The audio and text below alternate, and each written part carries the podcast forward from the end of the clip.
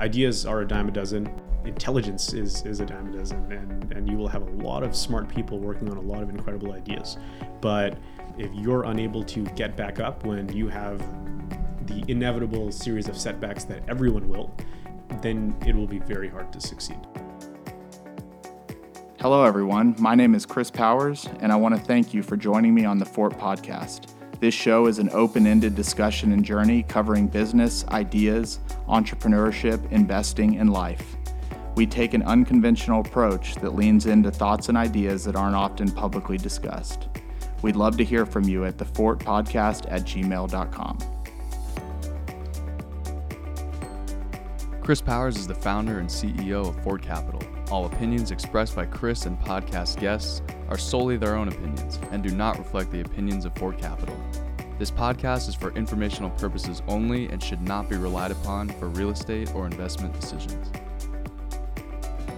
Hey guys, it's Chris. Thanks for tuning into the Fort. I have a good friend of mine, Naman Trivedi, on today, the CEO and founder of WattBuy, that is changing the way the average consumer purchases electricity. We cover a wide range of topics from renewable energy to future of electricity, what is wrong with the industry today, and the lack of transparency in it. We talk about resilience being the most needed trait in anybody that's in an entrepreneurial venture and much more. Naman and I have had some fascinating conversations about where electricity and the energy industry is headed, and I think you will really enjoy what he has to say today. All right, guys, I'm excited today uh, to bring on a friend of mine, Naman Trivedi, founder and CEO of WattBuy, a company that Fort Ventures has recently invested in fascinating concept helping bring a better experience to uh, the retail market uh, and their electricity use. So, thank you for coming and joining us today. Yeah, thanks, Chris. Give us a, uh, a little bit of background about who you are and what led you into WattBuy. Definitely. So, you know, right now I'm the uh, CEO and co-founder of WattBuy. I've been working um, in the electricity and energy space for about six or seven years now. Uh, so, I actually have been starting this way back since uh, even before college. I got uh, pretty into renewable energy, um, working at a uh, a local group in the Bay Area where I grew up. Um, that was called the Silicon Valley Leadership Group. And they're a business trade organization that essentially works on behalf of businesses to promote public policy um, that would be beneficial, you know, beneficial to all the businesses in the area. I mean, I was working specifically on um, energy policy and California energy policy, and something that would be uh, directly related to something I'd be doing about a decade later, uh, but had no idea. Um, so started working on a project called community choice aggregation, where uh, neighborhoods in the Bay Area would be able to actually have a carve out from PG&E, which is the you know big utility that, that runs all of our power, um, and be able to buy into alternative energy uh, for their neighborhood um, as a co-op. Um, so we pushed for uh, um, a lot of neighborhoods to be able to buy in um, to these community choice aggregation plans, um, starting in Marin County, and now there are over 50 neighborhoods in the Bay Area that are able to do this. Wow. Uh, so started with that, um, and then I went um, off to school at Georgetown uh, for my undergrad, um, and spent about two years off and on working at the White House in the Office of Science and Tech Policy, um, where I was working on uh, several things related to federal purchasing of renewable energy, um, using the federal government's ability to guarantee demand to uh, uh, bring down the cost of solar energy um, through you know some demand pull mechanisms. Um, you know, and in addition to that, worked on a lot of federal prize programs. So you know, the idea was uh, we should start paying for the results um, as opposed to paying just for the R and D up front.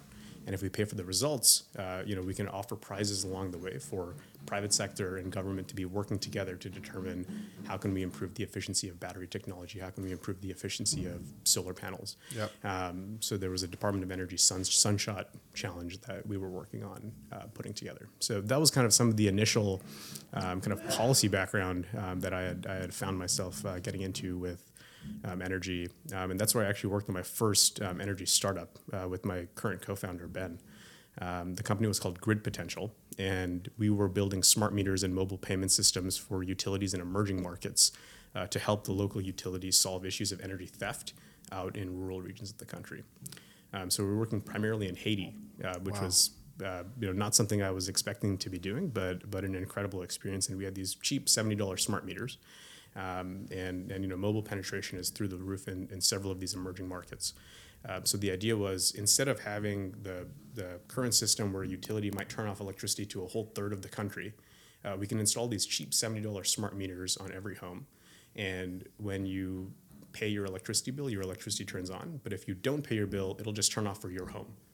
Um, you don't have to shut it off for a whole portion of the country. Wow. So the idea would be uh, utilities would be more willing to expand out to rural regions where right now, you know, they're very skeptical. Um, you know, they they may have to deal with people directly plugging into the grid and stealing electricity, um, and this would kind of be a win-win for everyone involved. Um, so we, we had kind of started with that, and, and it was an incredible experience. We had gone down to Haiti a couple times and worked with the utility. Uh, but in the end, it was actually, you know, we, we had to end up shutting down that business. A combination of, you know, a couple of Americans trying to work in Haiti meant that, you know, we were not getting a lot of the meetings um, Right. that we needed. Um, and kind of not having deep enough experience in hardware made it pretty difficult to keep our costs down. Um, so, so that was a very kind of adventurous uh, first foray into, uh, you know, the energy business and then also startups uh, that had kind of gotten me really into, you know, working in this space. Wow. Um, has has energy, renewable energy, always been something you were passionate about growing up, or did you did it kind of find you, or did you find it? Um, it was it was a you know a bit of a bit of both. Um, when I was working in that that first job I had at the Silicon Valley Leadership Group, I uh, you know came across uh, someone that has been a lifelong mentor to me now, um, a lady named Ann Smart. Um, so she was leading the the kind of regulatory arm of the uh, group and focused on energy policy in California and, and DC. Um, she basically taught me everything I know about the energy sector. Wow. Uh, so sh- back then she was my boss. Boss. Now she's uh, one of my board advisors um, on this company. So she has been kind of incredible in teaching me about how the energy space works, um, and and I kind of you know wanted to you know learn everything I could from her. Um, so that's where it really started. Was your first um, uh, startup grid potential uh, the pivot that got you into WattBuy? Um, did, how, how what was the gap between that shutting down and WattBuy starting? Yeah, so you know, at that, that same time, I was doing some academic work on uh, domestic energy markets and kind of understanding, uh, you know, maybe maybe doing this abroad as a first jump into the energy business is a little ambitious, uh, which is which is great, and, and it was a whole lot of fun.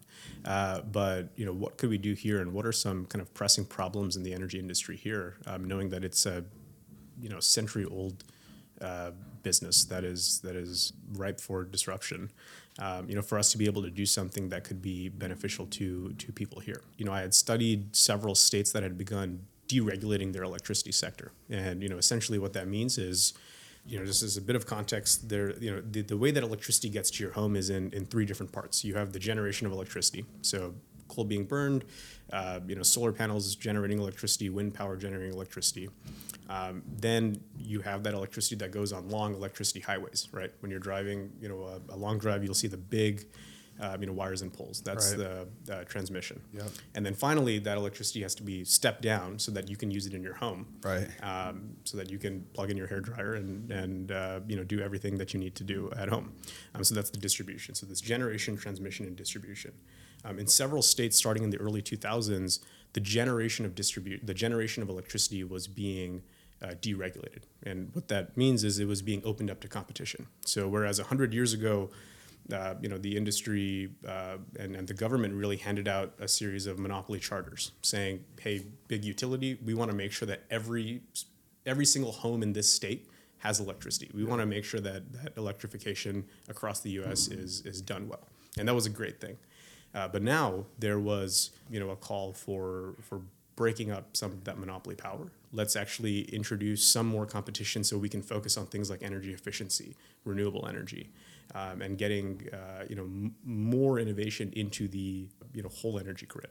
Right. Um, so kind of identifying that, we realized that there was significant savings potential um, in several states, in, in almost every market that we were that we were talking that we were looking at, um, where residents could choose who their electricity provider was. And today, you know, what we're working on, and, and our thesis is that uh, whereas the the sector today is benefiting from a lack of transparency, we want to prove um, that transparency is actually the way to go and the way to uh, kind of bring um, a lot of benefit to residents that are living across the U.S.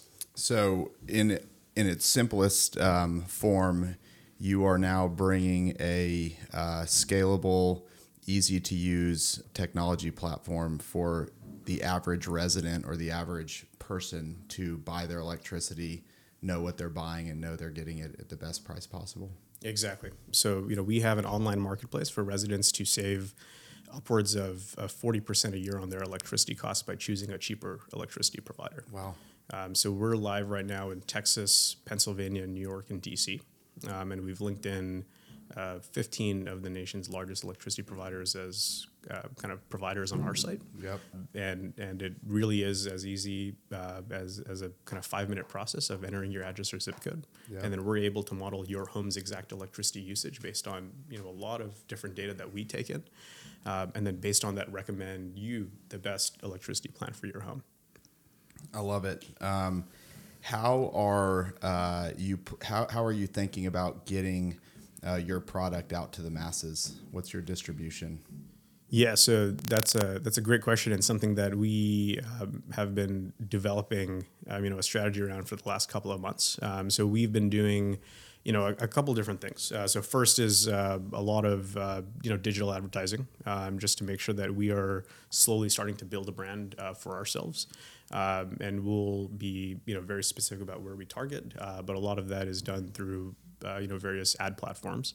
Um, the one that we're really excited about is a lot of distribution that we're starting to do through real estate. Um, so both through real estate technology companies and brokers. And the idea um, is is we know that electricity is a, a boring, tedious thing that residents have to deal with. This is not top of mind. This is the bottom of you know the pile of your bills, and you have to pay it. Yep. You need electricity we want to be part of a checklist of things you have to do when you move into your home. Yep. Everyone has to set up electricity. We want to make sure that every resident in the state of Texas and the state of Pennsylvania is getting the best deal right from the start. And what we're doing uh, with with a couple companies um, is, you know, for multifamily apartments, uh, we're able to get right into the pre-resident process. So when a resident is signing up for a tool that you know manages everything in the apartment, you'll have to set up electricity, um, and you can do it through WattBuy. Right. And we're able to pull in data from the companies that we're working with that say, here's the square footage of the home, here's the name of the tenant, et cetera. So it's a, as frictionless as possible and, and really uh, a, a three click process for a resident to set up their plan. So for like Greystar that has fifty thousand plus units, you might sign a contract with them. Their residents are now, and really for anybody listening, if you are moving into newer multifamily product now, it's almost table stakes that the place offers an application for you to open your door, turn on your lights, and has a as a list of options to make their life better. So if you were to sign something with Greystar, immediately you quote unquote have real estate on their app for fifty thousand units. That's exactly right. Yeah. So Zego is one of the companies that we we started working on this uh, with, and so we we're right now doing a uh, nine thousand unit pilot um, in Dallas, which is which is really exciting. And we're you know right now we're learning a lot. Yep. We want to make sure that our timing of messages is correct. That we're getting a lot of feedback from users and identifying what makes sense, what doesn't make sense. Uh, you know, because this is uh, not a very you know intuitive thing to be able to choose among several different electricity providers. You know, most of the time you just think I get electricity and it comes to my home, and we want to keep it that simple. We Yep. know that you want your lights to turn on and you want to pay as little as possible, Right. And we want to make that happen. I love it. Are states that are currently regulated, it, does that mean they will be regulated for the rest of time, or are we going to start seeing more deregulation across previously regulated states? That's a great question. I think we're uh, we're starting to see a trend in several states. So Texas actually kind of led the led the charge um, in the early 2000s with deregulation, and what's happened since is a lot of states will kind of deregulate as a as a bundle. Um, so a lot of the Northeast deregulated together. Um, several Midwestern states um, deregulated together as well. And so right now there's there's 14 states that are fully deregulated uh, for for residential choice, um, 17 that are deregulated for commercial. You know, so so in, inclusive, uh, there's 17, um, and there's several states that are kind of running experiments to determine, you know, one, does this actually increase consumer choice? And two, does it bring down the average price of electricity? So are we increasing competition and are we actually helping the end user Right. um, that we seek to help? You know, Michigan um, is is pretty close. Nevada is introducing a proposition into uh, uh, the 2020 election. California, as I had mentioned earlier, is running all these community choice aggregation experiments, um, and with you know several issues that are affecting PG&E there, um, is is actually pushing a little bit faster to determine um, if, if they should deregulate, you know, for the residential sector.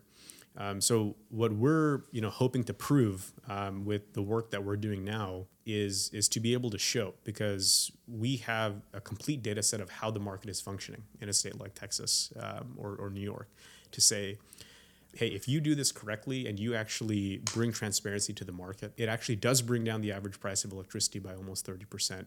It actually increases renewable adoption in states uh, where you can now buy into a renewable plan without having to worry about installing solar on your roof. Right. And and the combination of do- those two things, uh, you know, we're hoping we'll be able to take to state legislatures, you know, in a couple of years. Yep. And be say, this is how a proper market functions. We can help you achieve that. Let's go forward with deregulation. One of the things that's always been fascinating every time we've talked, and, and even in the short time on this podcast, you are so data driven. And in a world that's just full of data, how do you know what the right data is? And how do you know when previous good data is no longer relevant to you?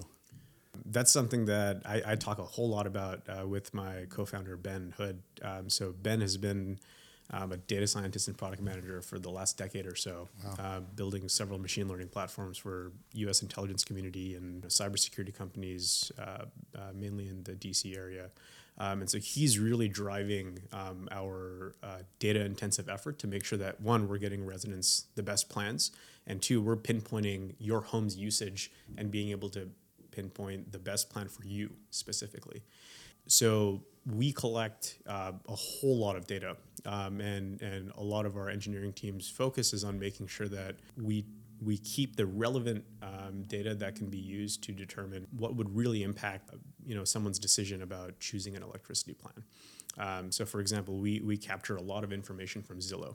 Some of the big pieces of information that matter to us are the square footage of the home, determining um, you know the number of residents that might be in the home, and then some you know interesting data that we've recently found is is pretty valuable is the date that the home is built. For example, if we know that a home is built before 1970, you likely don't have insulation in your home, and that actually impacts your energy consumption. Yep. It will actually co- take you more time to cool and heat your home.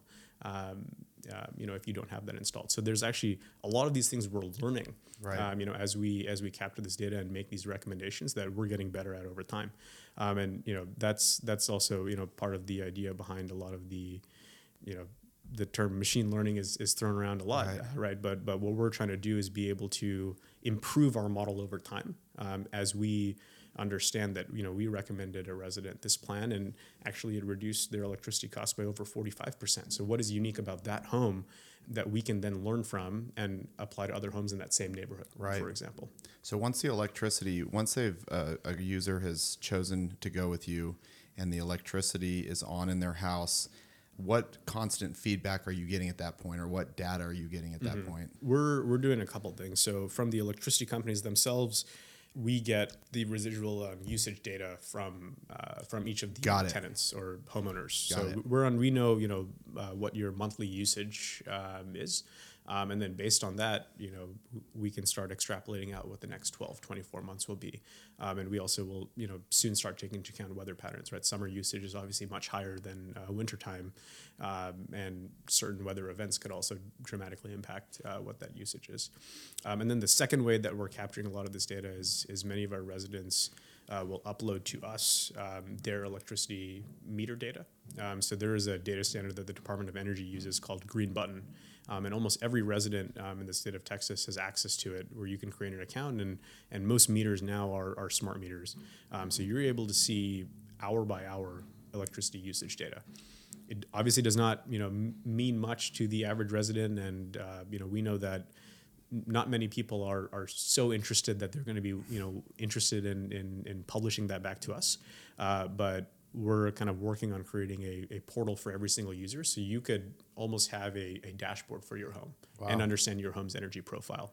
Um, and and you know the idea is to to have that all available for the user to be able to make decisions about kind of any energy decision you need to make in your home. So right now you know we're starting with electricity because it is the single largest saving potential kind of tool we can offer to a resident right, right? on average $360 after that, we're we're really excited to be able to get into solar. Um, and be able to recommend, you know, if you install, uh, you know, solar with Sungevity or Vivint or Solar City uh, or Tesla, uh, you know, here's what your payoff period will be based on your home's exact usage profile. Um, and then finally be able to do the same thing for home energy devices. So a Nest thermostat, a power wall, LED light bulbs. Uh, what would be the payoff, you know, time period for each of those decisions, and why should you do it? Um, and and everything is very specific for your home, and you know you'll be able to see this for no cost at all to the resident. That's really interesting. A uh, an energy dashboard for the house. I'm I'm always thinking of things like that, and then trying to extrapolate uh, five years out. If if well, one, I've never even heard of somebody having a dashboard for their house. We don't think of the the home as like this control center. I can only imagine if you're successful in creating a dashboard, what other things could pop up on that over time that you will be able to control and provide value to the customer with. Right. Yeah. I, I think that we're we're pretty excited to kind of learn from customers what that is. Uh, you know, I think one thing that we have to be aware of is Ben and I are huge electricity nerds, uh, but we cannot uh, just build uh, what may be interesting. Um, I think I think this is a really iterative iterative you know process, and, and since we are consumer focused, uh, you know we're doing a lot of surveying to understand what do people want to see, uh, what do people want to know, um, and then based on that, you know, define our roadmap out, you know, for a couple of years. So solar's been a hot button, a hot topic for a while, and uh, Moore's laws in, in full effect, and the cost of solar is achieving a price at which it's profitable without government subsidy. Where are we in that story of solar, and, and what do maybe the next five years look like? Yeah, um, I, I, I think it's really exciting. You know the direction that, that solar has gone. Um, there's several states. So California recently uh, required that every new home that is built uh, requires solar panels uh, to be uh, you know part of uh, the construction. So states are are doing incredible things uh, when it comes to solar generation. You know when it comes to big big uh, you know farms uh, that are that are generating several megawatts of power. Uh, but the the trend, I think, especially in younger generations, is to be very conscious about where your energy is coming from. And so I think you know two two big things that that I think that will be you know impacting the industry in, in the next couple of years is one is is the concept of distributed generation and you know more residents having access to control their own energy production not only because of uh, you know the incredible efficiency of solar panels but also the improvement of battery technology um, and the ability for consumers to be able to go and actually choose between you know a Powerwall and Samsung batteries and, and various ones that will actually be you know right next to your AC unit outside your house, and you'll be generating solar during the day. Um, and unlike before, where you need to be either using it immediately or pushing it back onto the grid, Right. you can now store this, and it becomes your you know electricity supply for you know the rest of the night or for you know one or two days, and and the future of of something like that um, I think is when you have a whole neighborhood um, that is, you know, say they buy into a co-op, everyone has solar and everyone has batteries. You could have a marketplace within a neighborhood itself where you may be uh, at work all day, uh, but you're generating solar and you're storing it in your battery. You might be able to sell that to your neighbor. Um, who is home all day and you know has a home business and and is uh, a lot of activities going around and they need a little bit more power than is being generated from their own panels you could have these you know much smaller markets uh, where you're having several hundred transactions happening between homes every single day, um, and you're truly you know what people call off grid. Wow. So I have to ask, how would WattBuy play into a, a marketplace like that? So we, we would love to be the infrastructure behind Okay. you know a kind of marketplace like that. Cool. You know where where we're able to facilitate the creation of you know a whole you know an entirely distributed um, neighborhood uh, where residents are able to kind of interact. You know the whole process is kind of taken care of for you. In something like that, will uh, right now, if you buy a Tesla Actually, I don't even know what I'm the full answer to this, but you do they give you a home elect uh, a charging station? Yeah, so you, uh, you know, with, with most of these electric cars, you can pay to get an installation in your home. Yep. Um, you know, for a for a charging station. But as, as electric vehicles become more kind of mainstream, is there a race to kind of own that electronic charging station at the house, which I can imagine will be hugely valuable to someone like you that is trying to provide infrastructure? Yeah, um, there, there there definitely is a race, and you know the the companies themselves are working on building their own proprietary charging systems, right? So Tesla, for example, you can char- you can get an installation done directly from Tesla, but you know you might also be looking at ChargePoint, which has the largest uh, you know kind of network of charging stations around the world, to be making uh, you know that installation for you. Um, and all of these things will start impacting how energy is used in the home. You know whether your your vehicle may be able to push electricity back onto the grid. One of the reasons I love WattBuy is we all need electricity. Yeah. It's uh, you're right. It is it is boring, but it's something we talk about. And certainly, if you're saving money or doing something better with it, it's kind of like a viral dinner table conversation. I just saved money. I just figured out a way to do this. I'm conserving more energy, and uh, yeah, I love the space you're in. It might be boring, but damn, it's a big industry and it has a lot of potential in your words, how would you say the the future iterations of WattBuy? What might be something that's um, super interesting that you're working on? you know we're we're operating uh, with with a you know thesis that says we want to make this as much of a do it for me process as possible kind of exactly you know based on on on what you just said we need this to be frictionless um, and easy um, and and proving its value to residents at all times so one of the things that we're working on right now, and this is a lot of the you know data science work that we're doing, is to be able to create a system that would sit on top of the whole market. So you know in a state like Texas, uh, residents can actually choose among 109 different providers for their electricity. Too much for any resident to be able to you know make a decision among, and you know even when we present our plans on our site, uh, you know we want to show you our top three recommended. We don't want you to have to go through a list of you know 300 plus plans so to that end, what we want to be uh, be you know what we want to offer to residents is a essentially subscription uh, plan where WattBuy would be your energy provider, and you would not have to worry about anything happening in the market and all the choice that you have. We might switch your provider five, six, seven times a year in the background. You, as a resident, really couldn't care less. Uh, we are just making sure that we're getting you the best price at all times without you having to uh, do anything. Um, you know, so right now we made a, a very conscious decision for this to be a manual marketplace uh, where you enter your address and you choose your plan uh, because we know there was a lot of distrust um, and, and, mistrust um, in the industry.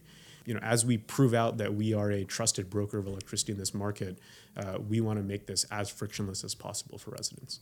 If you're trading uh, providers in the background and I've subscribed to the service, could the price go up or is it capped on the up and only goes down or so uh, I think that's some of the things that we're working through. I think what we would love to do is be able to uh, smooth out your electricity costs for uh, you know for the next 12 months. Right. Um, and you know say you know we we settle on based on your home's usage uh, $75 a month is is what you'll pay. Right. Uh, if you happen to use less, uh, we could provide a credit back to you. Yep. Um, um, you know so that, so you're rewarded uh, for being energy efficient um, and using less than than we had expected. Got it. Uh, but just always making sure that your price would never be above Right. $75.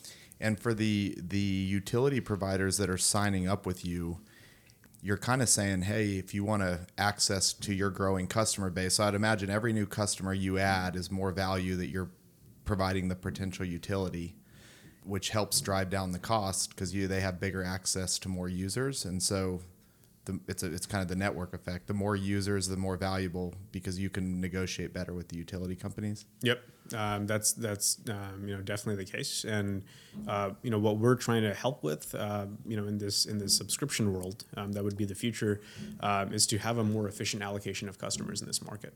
Um, so, less than thirty percent of residents who have the choice uh, you know, or who have the ability to choose their own provider have done so. Yep. Um, so there's a lot of folks that are still kind of part of their legacy utility and paying paying their you know same bill, and those are the residents where we can get the maximum savings potential. Got it. Um, and the, the ones that we can help the most. But you know what we want to be able to do, and you know this is a lot of you know the the discussions we're having with with our customers, um, the utility companies, um, is to say, can we create a more efficient allocation of customers? Um, and, and and you know we, we want to do it right. Uh, Yeah. You know we're not we're not going to be switching a you know a, a single resident 100 times a day Right. um, you know we're not trying to cause any disruptions in the grid because that's actually a you know pretty serious thing that we also need to consider but we want to make sure that we are providing the best solution for both utilities and uh, residents uh, making sure that we're creating a very efficient market uh, because right now it is you know based on inefficiency This is a question I've always wondered, and I'll try and ans- ask it really simply. So there's one electric line coming into my house, right? If Reliant's sending it to me or Ambit send, how does it know like whose electricity it really is? It's I, I, I imagine this like electric highway where little electric nodes are passing each other, going, "Hey, I'm on my way to Chris's house. Like you can't go there. He just bought me." How, how does it really know, and and why would it be priced differently? So uh, that's a that's a great question. So uh, from the resident's perspective, this is essentially an accounting change. You are paying a different electricity provider for your electricity, but the electricity coming to your home may be generated by someone totally different. Uh, the way that that I like to think about it is when you put money in your bank, you put thousand dollars in your bank, you are not getting the exact same thousand dollars back from that bank, Yeah. bill by bill. That bank took that money, did you know maybe loaned it out, did you know uh, a couple transactions with it, and you get a different thousand dollars, but the cash is cash. Right. At the, in the same way, electrons are coming to your house. Yep. It doesn't matter who is producing those electrons. So what really happens is, you know, a lot of the providers and suppliers we have, uh, you know, some of them are generators. So some of them actually have generation capacity. A lot of them are actually just resellers. So they are buying electricity from wholesale markets at you know a certain rate and then packaging it up into a rate plan and then selling it to you as a resident.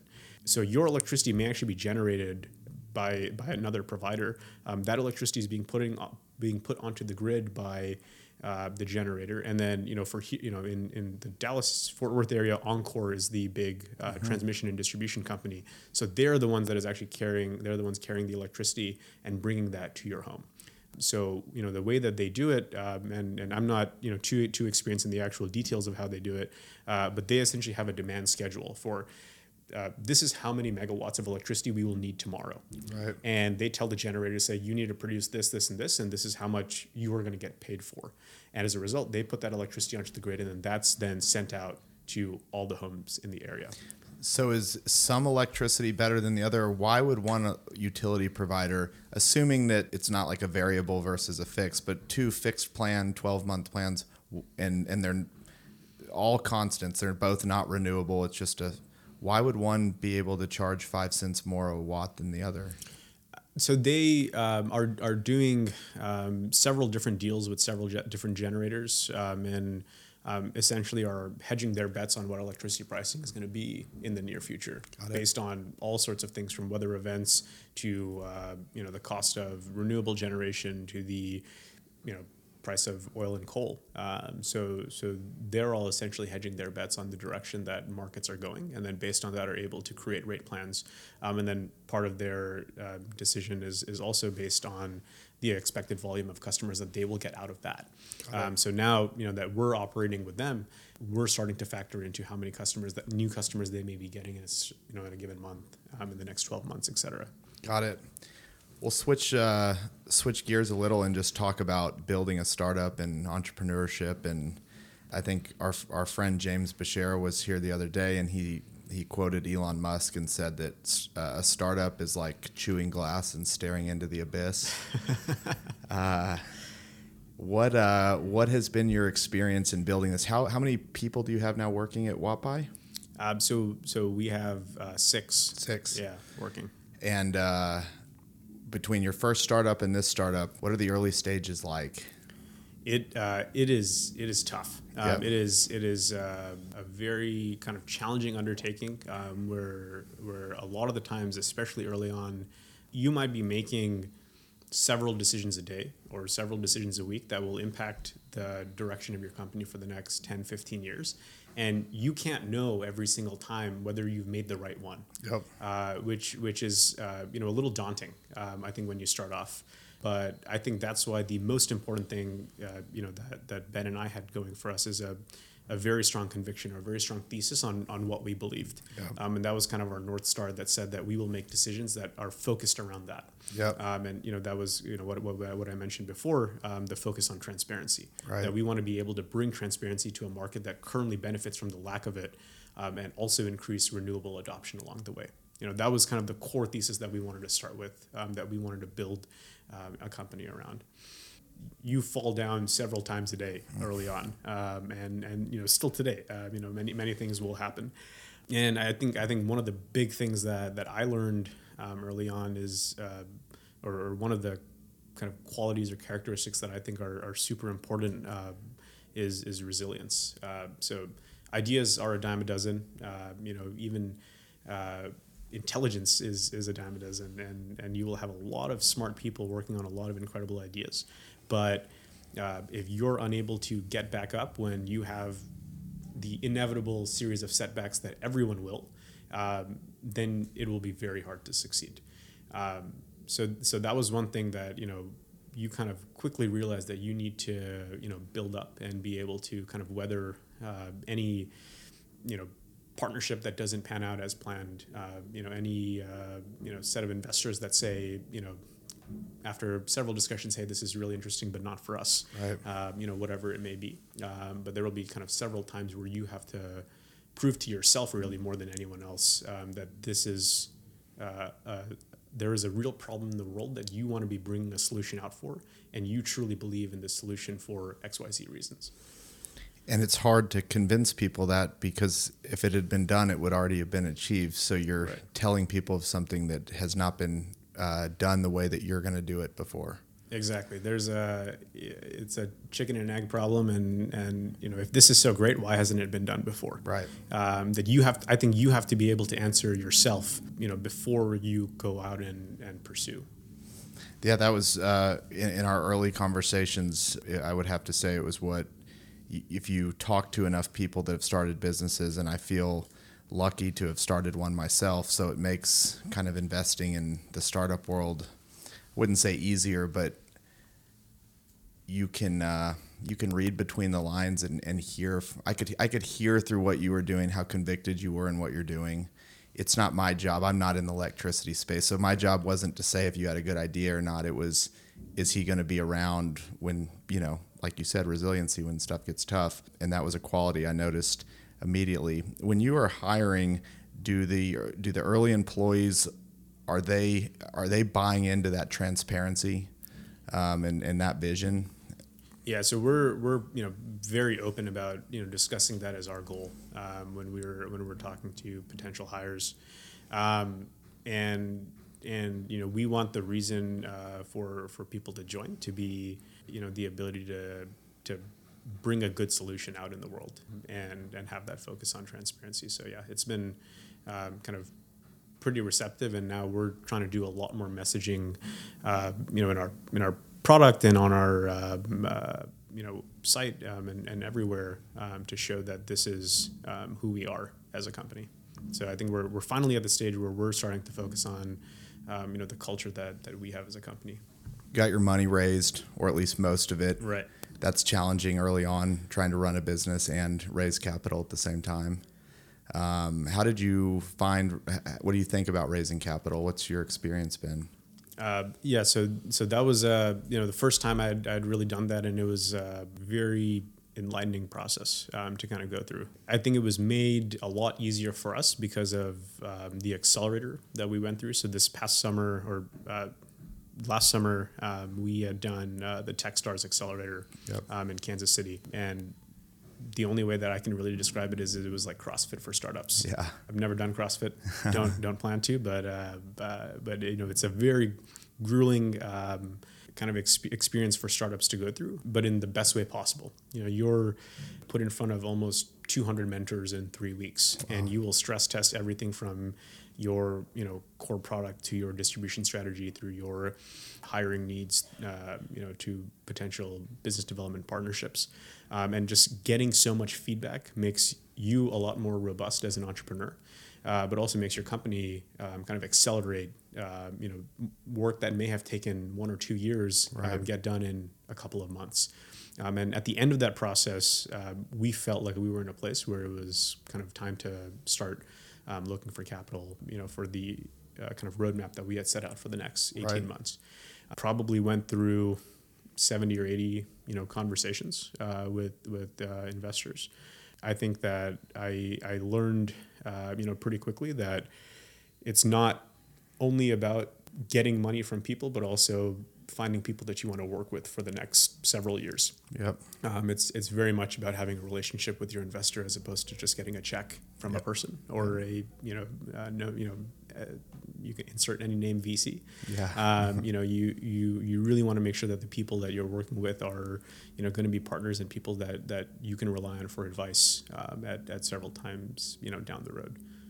Would you recommend uh, anybody starting a, a startup to go through an accelerator program, or is it some would benefit, some wouldn't? so I, I would highly recommend I would I would highly recommend it for for young entrepreneurs. Um, I would highly recommend it for people that that uh, you know have a very good core idea and may need to get a lot of feedback uh, to make it uh, into a company. Yep. Right. So you know when we had um, started TechStars, uh, you know we we had felt pretty good, uh, but there were uh, many areas where you know we didn't know which direction to go in. And many you know at, at the end of the day you're going to find that answer for yourself. No one is you know no, no one in an accelerator is making decisions for you.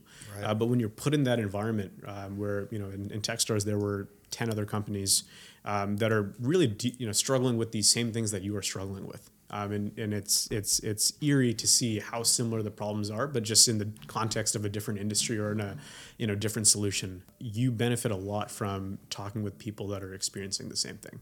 Um, and, and that was um, you know a big help um, and, and you know I keep in touch with with almost everyone in that in that small class. And then our you know the managing director of our program uh, Lesa Mitchell has become a you know huge mentor to all of us in that program. And, and especially uh, you know me I, I relied on her a lot when we started doing um, you know fundraising.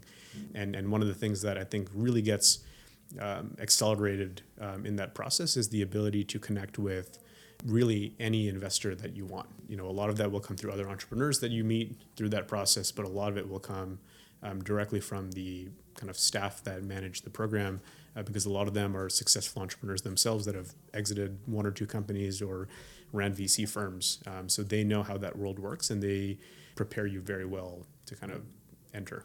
Was there like a, a one moment that maybe changed the course of WattBuy, or just something that really impacted you that, that you would be willing to share? Yeah. Um, so it was it was during actually TechStars. We had you know the way that it's structured is the first three weeks or so you'd get there at um, eight in the morning and you'd have about ten meetings a day back to back, all twenty to thirty minute mentor sessions.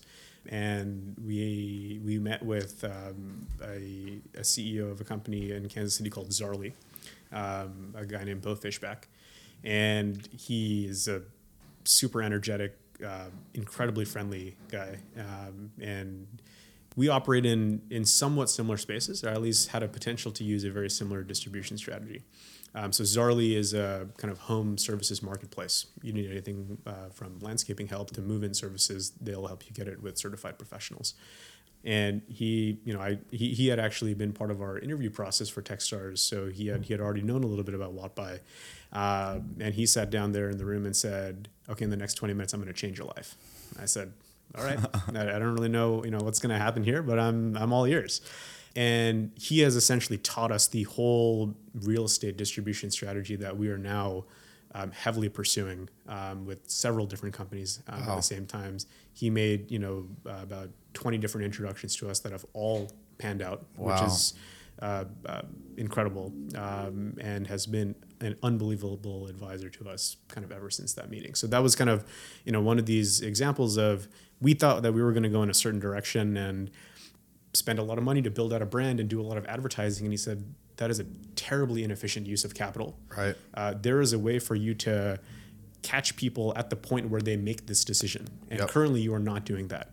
And you know, the more I thought about it, I said, yeah, you know, we are kind of aimlessly um, trying to capture customers. We did not really have a strategy around it. I think we had just convinced ourselves that because you know 100, 200, 300 customers had come in at that time, we kind of figured it out. Uh, we really did not know why. And so, you know, with with the ability to work um, directly with real estate, we you know started determining that there was a much more efficient way to go about uh, you know providing our service. That's fascinating. All right, um, we'll uh, we'll ask a couple personal questions. What is the best book you've ever read, and why? Oh, my f- my favorite book of all time um, has to be Dune by Frank Herbert. Um, so that's a you know science fiction epic. It, not not really known in the same category of Lord of the Rings or you know Harry Potter or Star Wars, uh, but uh, it's it's an incredible incredible novel um, that that goes you know the, it, it has everything in it from personal relationships to politics to you know leadership. Uh, it just kind of has it has so many different stories that that go through it. I actually read it about once a year. Wow. Yeah. I'm gonna check it out. What is the best advice you've ever received? Um, it's from a, a guy that was a, a high school teacher of mine, uh, where he he said uh, it was kind of in passing, but it's it stuck with me for a very long time. Uh, he said, "Be kind, work hard, and think."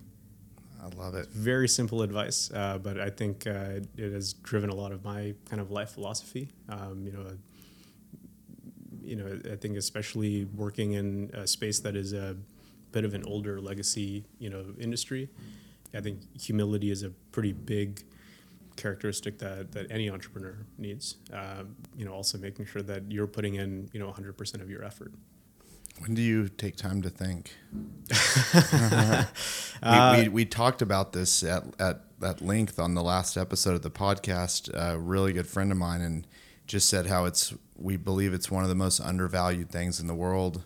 Charlie Munger and Warren Buffett say they sit for four hours in silence every day just thinking, and um, you know the world has gotten to a place where, obviously through the cell phone and just it's it's hard to get away from something trying to be in your face and just think for yourself. So, do you have certain times you do it, or how do you think about that? Uh, one of my How do you think about thinking? How do you think about thinking exactly? Uh, wh- I think one of my favorite uh, times to do it is actually uh, on an airplane, um, where you are, you know, thirty thousand feet above the ground. Uh, you know, just don't buy Wi-Fi, and Yep. uh, and and you are actually in this kind of uh, enclosed little space where all you can do is think. Um, and so I'll end up, you know, trying to do a lot of thinking and you know a little bit of reflection, Yeah. um, you know, on on plane rides. Uh, but yeah, I, I think I think it's something that I hope to do, you know, a little bit more of, uh, you know, as as time goes on because.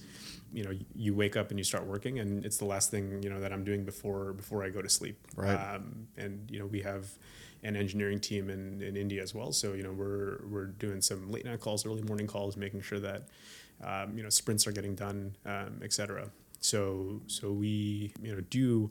Um, I think make sure that we carve out you know various times. So you know Ben and I, for example, will do a you know much longer call every Sunday, um, or you know meet up on Sunday and and make sure that it's not really focused on the day to day. Yeah. But what is you know how, how is what we're doing fitting into the vision? How is it fitting into um, you know what world we want to see five years from now? Yep. Wow. That's powerful. What uh you you me- you mentioned a word sprint. Is that a short-term goal that needs to get done quickly?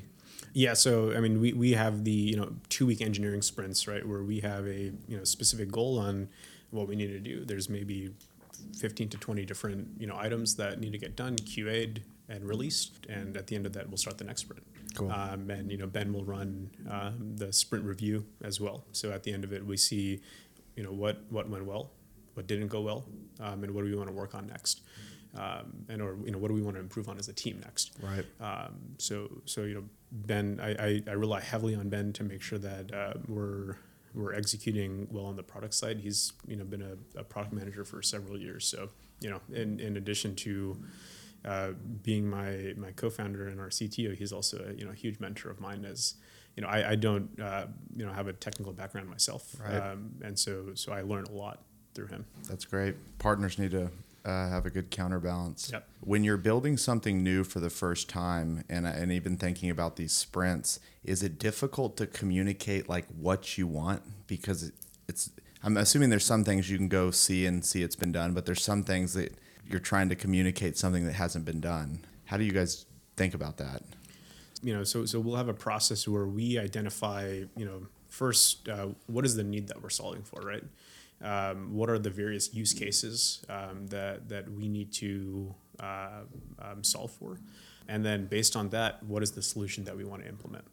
What we're we're kind of at a stage now where we're able to um, heavily A/B test and experiment and run several multivariate tests on every single thing that we want to implement. Wow. Whether it be um, uh, an entire you know new design for a results page um, to the color of a button, right? That we're going to be changing, and you know there's there's several different software suites that you can that you can use now, Optimizely, Google Experiments, etc.